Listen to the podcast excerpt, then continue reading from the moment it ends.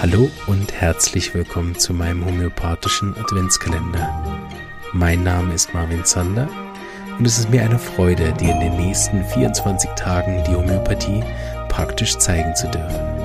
Dabei wünsche ich dir ganz viel Spaß und einige neue Erkenntnisse.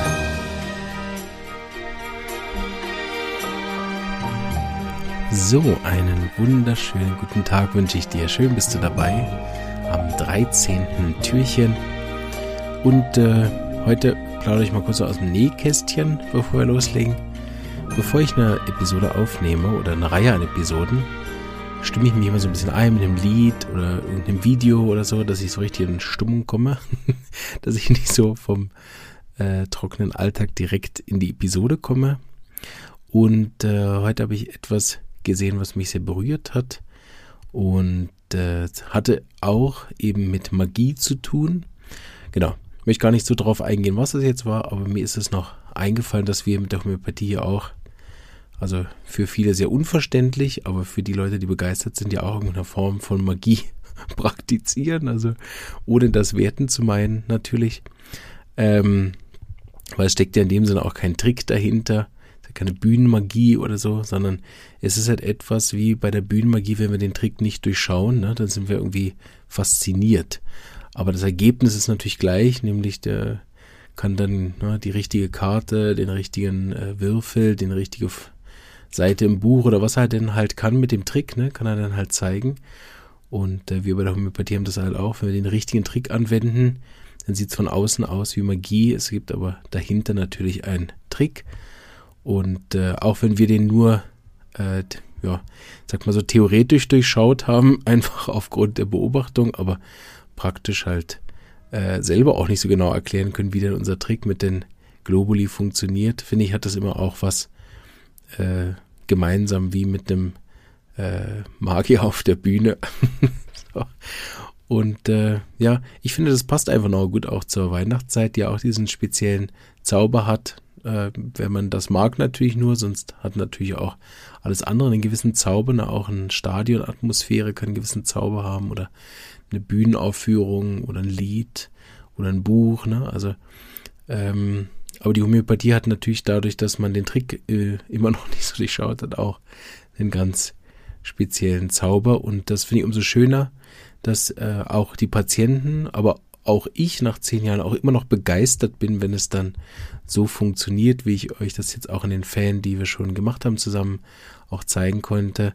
Das äh, habe ich auch schon an anderer Stelle erwähnt. Das ist natürlich nicht immer so, ähm, aber doch so oft, dass ich mich auch ehrlich gesagt nach zehn Jahren auch gar nicht mehr so genau frage, wie es denn jetzt genau funktioniert und warum und so.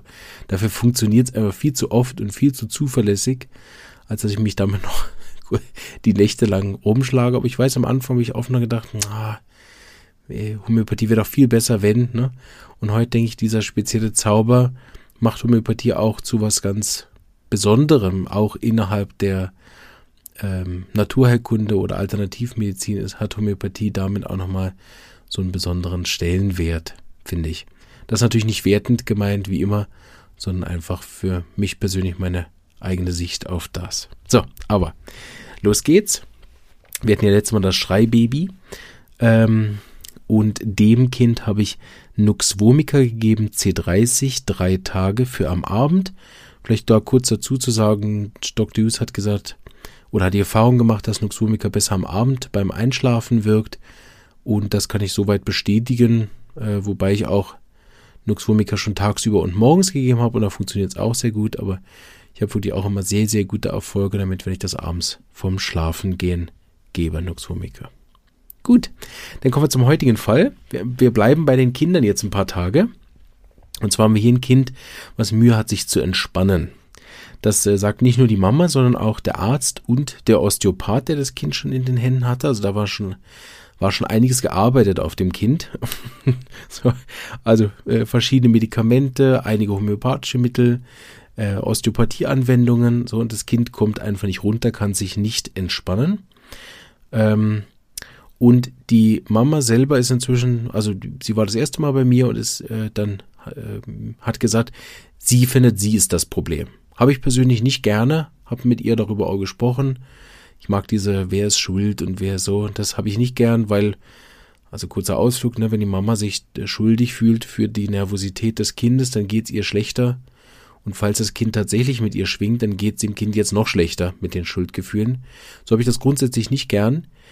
Ähm, je mehr sie mir allerdings erzählt hat, mit äh, wie die Schwangerschaft gewesen war, wie überhaupt die ganze Beziehung war, ähm, habe ich gehört, okay, die, also nicht, dass sie natürlich schuld war, ist ja ganz klar, aber ähm, es war sehr anspannend. Also das, da ist auch sonst niemand zur Ruhe gekommen. Ne? Also schon vor der Schwangerschaft nicht, während der Schwangerschaft nicht, zur Geburt schon gar nicht. Gut, ist vielleicht jetzt auch kein Ort, wo man zur Ruhe kommt. Ne? vielleicht jetzt nicht so mega besonders. Aber auch seit das Kind auf der Welt ist, kommt es halt nicht zur Ruhe. Und da hilft natürlich auch nicht, wenn es dann noch von Arzt zu Arzt geschleppt wird. Ähm, einfach zusätzlich kommt man ja so nicht zur Ruhe. Ne?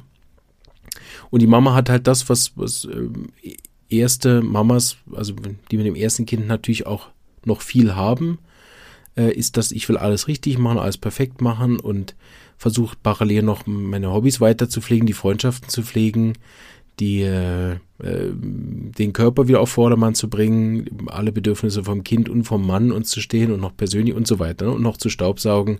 So. Und sie war also die ganze Zeit am Arbeiten. Das Kind ist jetzt zwei Monate und schläft eigentlich keine Nacht durch. Das heißt nicht wie beim Kind, was wir vorhatten, diese ganzen Schreianfälle und Koliken und Bauchschmerzen und so, sondern das ist einfach dieser ständige, äh, auf Schweizerdeutsch heißt dieses Rumgenäschte. Also es, es nestelt die ganze Zeit hinher, unruhig bewegt sich. Ne? Ähm, ich frage dann trotzdem immer den Stuhlgang, was kann er trotzdem damit zu tun haben. Ähm, das Kind hat nur alle zwei bis drei Tage Stuhlgang und sie hat gesagt, es gibt keine große Änderung, ob es jetzt gestuhlt hat oder nicht, so haben wir den Kolikgedanken auch verworfen und sind tatsächlich auf die innere Anspannung gegangen. Was auffällig war für mich ist, dass das Kind in der Praxis selber außer der Unruhe nichts weiter gezeigt hat. Also normalerweise unruhige Kinder, die haben ja noch wie so Schreien, Weinen, Klagen, irgendwas so. Und ähm, sie hat gesagt, wir weinen schon ab und zu, aber das Hauptthema ist eigentlich diese Unruhe. Und ähm, sie hat das Gefühl, es ist auch grundsätzlich schlimmer, wenn sie daheim ist und es ist schlimmer, wenn viel los war am Tag, also gegen Abend, Nachmittag, Abend, wird es auch schlimmer. Ähm, das Kind ist grundsätzlich schlimmer, wenn es alleine ist. Es geht ihm besser, wenn er in Ruhe ist, wenn sonst wie Ruhe ist, also auch Musik aus, Lärm aus. Es gibt ja einige Kinder, die sind mit dem Föhn oder mit dem Staubsauger besser. Das Kind hat lieber Ruhe. Wenn es getragen wird und Nähe, ist es aber nicht so, dass die Mama hat selber gesagt, sie hat nicht das Gefühl, dass es jetzt sehr schmusig ist, sondern ist einfach gern in ihrer Nähe und besser, wenn herumgetragen. Sitzen reicht nicht, also still sitzen reicht nicht. Äh, wenn es ihm nicht gut geht, dann muss man ihn herumtragen. Die Füße sind warm, die Hände kalt. Ähm, eben am schlimmsten ist es mittags, nachmittags und abends. Vormittags und nachts ist es verhältnismäßig besser, auch wenn er nachts natürlich auch nicht zur Ruhe kommt. Schlimmer geht es ihm nach dem Essen mit all dem, äh, also immer nach dem Trinken, hat er mehr Unruhe. Dann furzt er sehr viel, obwohl es keine große Besserung dadurch gibt. Ähm genau, habe ich noch was? Ja, vielleicht das noch als Ergänzung. Ähm, wenn ich die Kinder im Arm halte, gibt es immer noch ein paar Symptome, die kann ich euch noch geben. Es hatte eine sehr gute Körperspannung. Eben die Füße waren sehr warm, die Hände sehr kalt obwohl das Kind gut eingepackt war. Fand ich also auffällig, dass Kälte Hände hatte und warme Füße.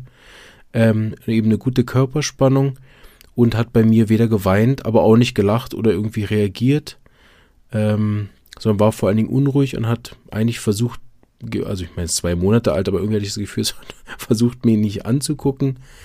Ähm, und eben für zwei Monate grundsätzlich auch recht normal, aber hat keinerlei Mimik gezeigt.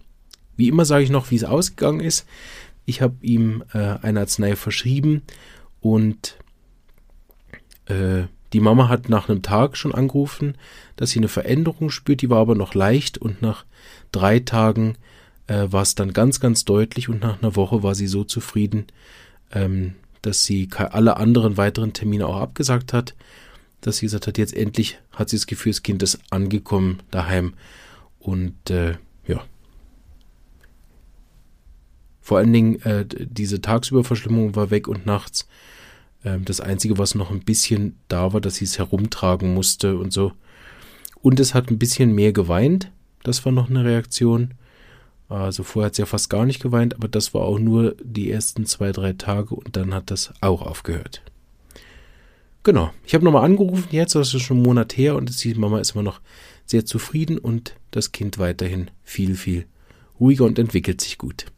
So, bin gespannt. Wie immer, ich freue mich übrigens sehr. Ich nehme das ja so in Etappen auf. So einige Sachen kann ich euch jetzt erst mitteilen, obwohl wahrscheinlich schon viel kommentiert worden ist, aber ich freue mich sehr über all die E-Mails, äh, Kommentare ähm, und überall, wo ihr mich erreicht. Ich bin auch sehr, ich bin auch immer ähm, sehr, also finde es sehr interessant, was ihr gegeben hättet, ne, aufgrund der wenigen Symptome. Das ist ja auch immer was anderes, ob man den Patient selber in der Hand hat oder nur die Zusammenfassung von mir hört. Also äh, freut mich sehr und äh, wenn dann Mittel dabei sind, wo ich denke, oh, da wäre ich gar nicht drauf gekommen, habe ich es auch schon nachgelesen und habe dann verstanden, wo da die Denkweise sind. Also der Austausch finde ich sehr, sehr gut.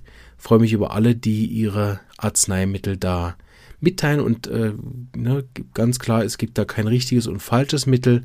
Das hat jetzt natürlich einfach funktioniert. Ich bringe nur Fälle, die funktionieren, aber wir wissen ja nicht, wie euer Mittel gewirkt hätte. Und das ist ja in Homöopathie auch so, dass man weiß, es gibt auch äh, Fälle, wo zwei oder drei Arzneien vielleicht denselben Erfolg gebracht hätten von der anderen Seite, weil sie vielleicht auch das Thema so gut abdecken würden. Ne? So gesehen euch da nicht schlecht machen für, sondern wenn euch das interessiert, eher überlegen, okay, wie bin ich dann auf das gekommen, um da vielleicht das eine oder andere für die eigene Praxis noch dazu zu lernen, aber ansonsten, äh, genau, nicht klein machen dafür, wenn es jetzt nicht dieselbe Arznei oder selbe Dosierung wäre, die ich jetzt gewählt habe. So freue mich über alle, die weiterhin mitmachen und äh, wünsche euch weiter eine ganz tolle Adventszeit und dann irgendwann schöne Weihnachten. Tschüss. Ich hoffe, dir hat auch diese kleine Episode gefallen. Du bist schon ganz heiß darauf zu hören, welche Arznei die Lebenskraft dieses Menschen zur Selbstheilung angeregt hat. Ich würde mich riesig freuen, wenn du den homöopathischen Adventskalender auch mit deinen lieben Freunden und Kollegen teilen würdest, sodass noch mehr Menschen von dieser wunderbaren Heilmethode erfahren dürfen. Danke und eine schöne Advents- und Weihnachtszeit.